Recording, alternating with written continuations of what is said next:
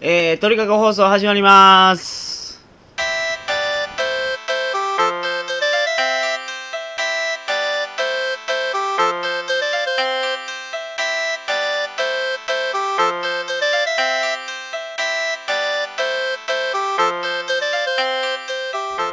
こんばんは、山本です。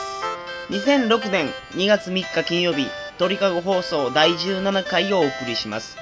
番組に関するお問い合わせは info.tkago.net info.tkago.net までよろしくお願いします。はい、えー、鳥かご放送第17回目始まりましたが、えー、本日も、えー、一人でお送りすることになります。あのですね、野村さんとやっぱり連絡つかないんですよ。あんこうなったら、あの、腹を決めて一人でやるなり、番組を再構成するなりしないとですね、ダメですね。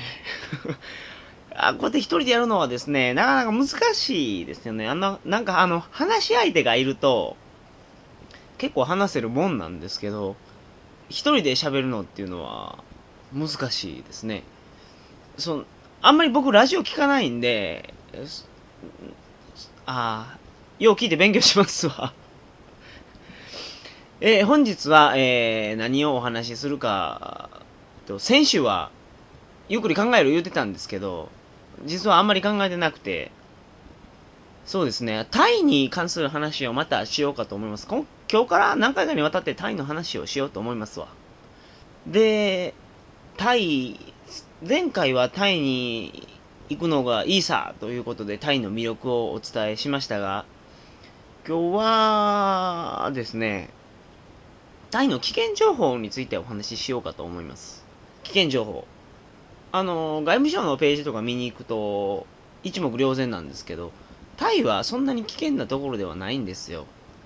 日本と比べると15倍ぐらいの強盗やひったくりの犯罪件数がありますが、あんまり危ない国という認識は僕の中ではありません。えー強盗なんかの心配をするよりも何が危ないかと言いますと、やはり詐欺師。詐欺師ですね。で、詐欺師なんぞには引っかからんわいと、みんな思うちゅうかもしれんけど、これは結構引っかかる人がいるんですよ。僕もタイで日本人何人かいましたが、何人もとは言いませんが、何人か引っかかってますね。その手口をここで言いますので、えーこれを聞いた方は、そういうのに引っかからないようにしてください。もう本当アホらしいやり方なんですけどね。まず、一番多いのが、あの、宝石詐欺。宝石詐欺です。例えば、銀の値段が低い。えー日本の多分10分の1ぐらいの値段で売られています。それぐらい金の値段が安いんですね。銀の指輪とか銀のネックレス、銀のブレスレット、銀のアンクレット。こういうのが200円、300円ぐらいで手に入ったりするんですよ。で、みんなタイは何でも安いの？と。その調子で、あの、宝石ですね。ダイヤモンドとかルビーとかサファイアとか、そんなのも安いと思ってですね、口車に乗るようです。手口は至って簡単でですね、タイ人が日本人見たら、ちょっと話を聞いていってくれと。俺の話を聞いてくれよと。話を持ちかけてくるわけですよ。で、話を聞いたら、あのー宝石。この宝石は、日本で売ると、すんげえ価値があります。でも俺が、このタイ人である俺が日本に持って帰ると、莫大な関税がかかってしまい、儲けが出ないと。ただ、日本人であるあなた、観光客であるあなたがこの宝石をここで買って持ち帰ると、すごい値段で日本の宝石商に売れるであろうと。というわけで、この宝石を5万円で買ってくださいとか。ここで買った値段、金額の、そうですね、5倍、いや、10倍で売れますと。こんな話をしてくるわけですよ。こんな話をね、日本で聞いたところで、誰も信じないでしょ？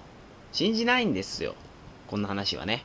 でも、そのタイについて、なんて言うんですか、その物価のあまりにも安いという感情や、その、海外に行った開放感っていうんですか？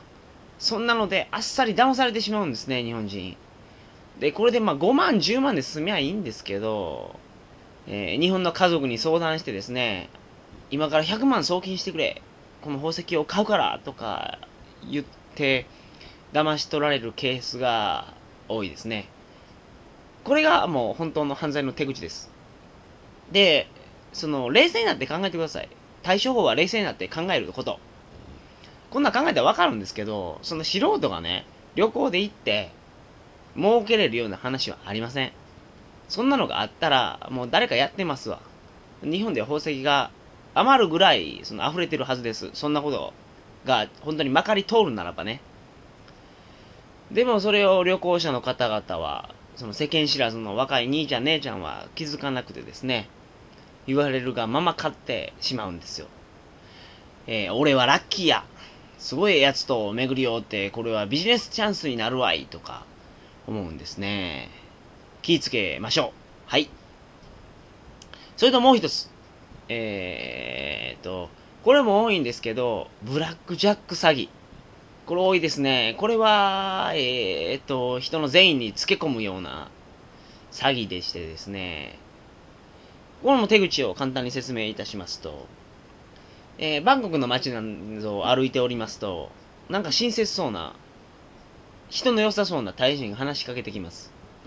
話しかけてくる内容はな、まあ、たわいもない話なんですけど、一番まあ主流な方法っていうのが、私の妹が来年から日本に看護師として、看護婦として、えー、日本に派遣されますと。で、日本の話をいろいろ聞きたいので、ぜひお話を聞かせてくださいと。こういうフレンドリーなタッチから始まるわけですね。で、そういう地球のあり方とかの詐欺師のページを読んでない方は、あ、なかなかええ感じの兄ちゃんが話しかけてきたということでお話を聞いてしまうわけです。で、話に行った時にその兄ちゃんはですね、初めはお金を出します、そいつが。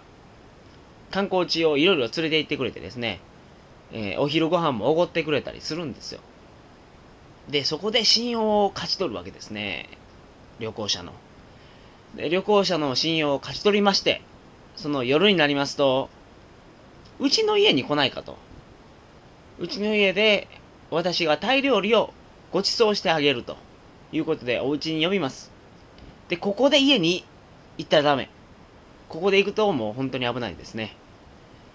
で、行ってご飯を食べたりしてですね、その夕食の団らんの時を過ごすんですけど、えー、その夕食後、いきなりですね、今からアラブの大金持ちが遊びに来るから、そいつと賭けをしてですね、ブラックジャックとかの賭けをして、そのお金持ちからお金を取ろうと。そいつ大金持ちやから、ちょっとのぐらいお金取られても関係ないから、イカさまで騙せると。言って、そういう話を持ちかけてくるんですよ。で、今まで親切にお昼ご飯もおごってくれて、晩ご飯も家庭料理を食べさせてくれて、観光地の話もしてくれる。しかも全然悪そうじゃない、そのタイ人の話をですね、信じてしまってですね、よっしゃじゃあそのアラブ人と賭けをして、儲けようやないかと、二人で。っていう話になってしまうんですよ。で、勝負の方は、初めの方は勝たしてくれます。ちょっとずつ、ちょっとずつお金が増えてきますわ。で、アラブ人がそろそろ帰るって言った頃にですね、大きい額をかけて、これ最後の一勝負やから、ドカーンとかけて、それで大儲けしようやないかと言ってきよるわけですよ。で、ここで今まで買ってる、その世間知らずのお嬢ちゃん、お坊ちゃまはですね、信じてしまうわけですね。よっしゃ、ここでばっこり儲けて、あの、アラブ人から金を、アラブの大金持ちからお金を儲けてやろうやないかと。そういうことを思うわけです。で、これ当然イカ様なんで、その最後の勝負に負けてしまって、有り金全部取られる。有り金取られるぐらいやったらいいんですけどね、あの、日本から金送金してこれぐらい出せと、そういうことを言われたりもします。で、こういう話になるとですね、いきなりその親切なタイ人が威圧的な態度に出てですね、お前金を返さんのやったらこっから出しまへんで、と。家に返しまへんで、家っていうか、ここの家から返しまへんで、と。すごい威圧的な態度になって、ほとんどの日本人はもう10万円、20万円でよかったら、それ払うてこっからもう出してもらおうと。返してもらおうと。そう思うぐらいまで、その精神的に追い詰められるらしいです。あの、いろいろ、ブラックジャック詐欺に遭った人は何人も会ってるんで、話を聞きましたが。で、みんな、英語がよくわからないのに、こういうことをやってしまうんで、その、知らず知らずのうちに、すごいことになってるんですよ。追い詰められてるんです。で、もう最終的にもう、早く返してくれっていう気持ちになるらしいですね。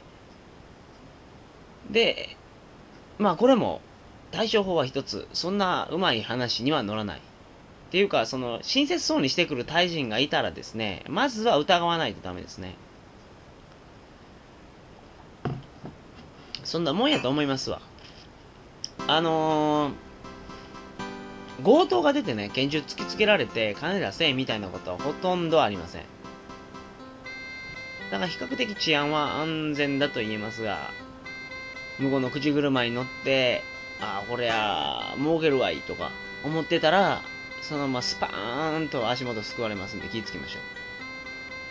えー、えー、旅に出ると開放的な気分になって、何でもチャレンジしてみようとか思うんですけど、こういうですね、人に騙されるようなことをすると、旅全体が面白くなくなります。後味も悪くなりますしね、騙されると。1万円にしても2万円にしても騙されるとムカつくもんですよ。ですからそういうことに気をつけて、えー、タイの旅行を楽しんでください。はい。